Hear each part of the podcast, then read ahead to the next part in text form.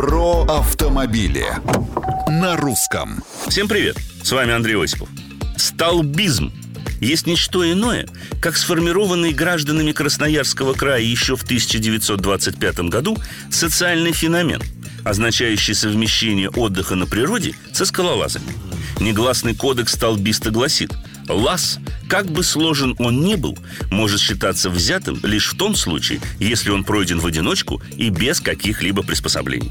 Сейчас, конечно, без страховки никто скалы не покоряет. Но посмотреть на Мекку советского скалолазания, согласитесь, интересно. Вокруг горы и тайга, в которой теряется воспетая когда-то речка Бирюса. Воздух чист и напоен хвоей. И седой Енисей, вот он. Словом, заповедных мест хватает – и не пытайтесь объехать их все и сразу. Не получится. Даже если у вас в руках семиместный и очень комфортабельный кроссовер. В моем распоряжении, к примеру, оказалась обновленная Mazda CX-9, которая, говорю это по итогам путешествия между Красноярском и Абаканом, явно стала еще комфортабельней.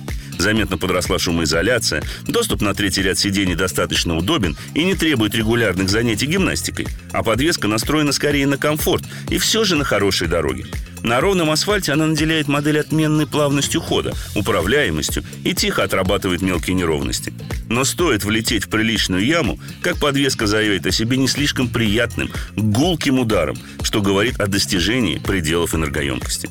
Впрочем, Mazda CX-9 все же типичный и очень комфортный кроссовер, нежели покоритель бездорожья. С вами был Андрей Осипов про автомобили на русском.